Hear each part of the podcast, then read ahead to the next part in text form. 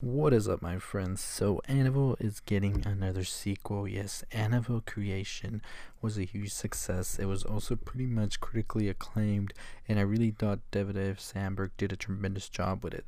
Now, he is not returning to this new sequel. It will actually be taken by Gary Dauberman, who has worked with It, The Nun, and also uh, in the Conjuring universe. So, definitely not a newbie in a sense. So, we know that there is still going to be an essence there and i think that got me a little bit more excited about this film especially when i learned that sandberg wasn't coming back to it i was a little let down but knowing that Dauberman has some expertise in this field, I'm definitely more intrigued. Now, if you are wondering why the title is sort of Madea-ish or earnest like Ernest Goes to Hell or Ernest Christmas, all of that, is there even an Ernest Goes to Hell? I don't even know.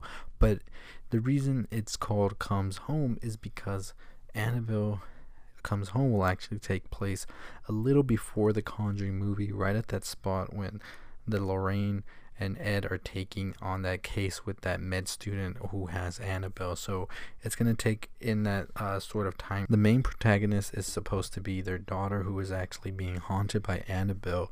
And what makes this movie pretty interesting and pretty fun to hear is it's sort of a night at the museum except it's a night at the museum from hell because Annabelle is going to be taking possession of all the possessions that the Lorraine and Ed have on their little museum in New York, and it's going to be interesting to see exactly who we're going to get pop ups from because we all know it.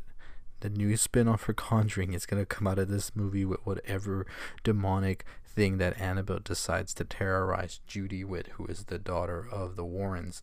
Now, this movie is coming out in June, June 28th, I believe, so there's definitely a lot of sort of confidence that this movie is going to be great, especially if they're giving a horror movie a summer release. Definitely, um, Warner Brothers sees a lot of potential in this, whether it's from the early screenings or what they've heard or seen.